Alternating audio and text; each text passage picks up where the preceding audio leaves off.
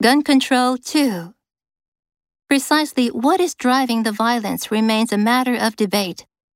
While criminologists point to the upheavals caused by the pandemic, nationwide protests over George Floyd's death, and a proliferation of guns on American streets, many law enforcement officials blame a softening of criminal laws that have allowed thousands of offenders to avoid jail time.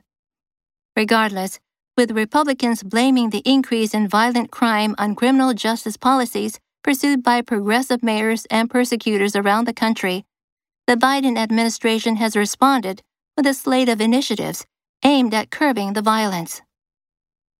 As part of the administration's response to the violence, Attorney General Merrick Garland last month announced a comprehensive strategy for reducing violent crime, and the Justice Department has since unveiled several initiatives.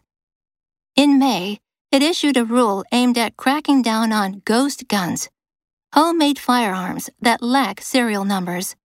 And on Tuesday, the Department of Justice announced that it would launch 5 strike forces to target illegal guns in major firearms trafficking corridors around the country.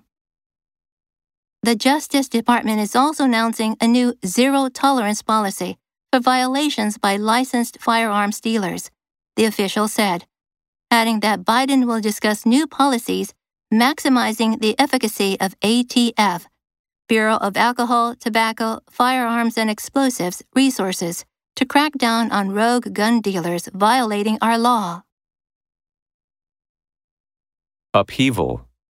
The country is facing a political upheaval. Proliferation. The proliferation of space debris is a vital issue. Slate. The conference is slated for May 1st. Crack down on. Crack down on drug smuggling. Firearm.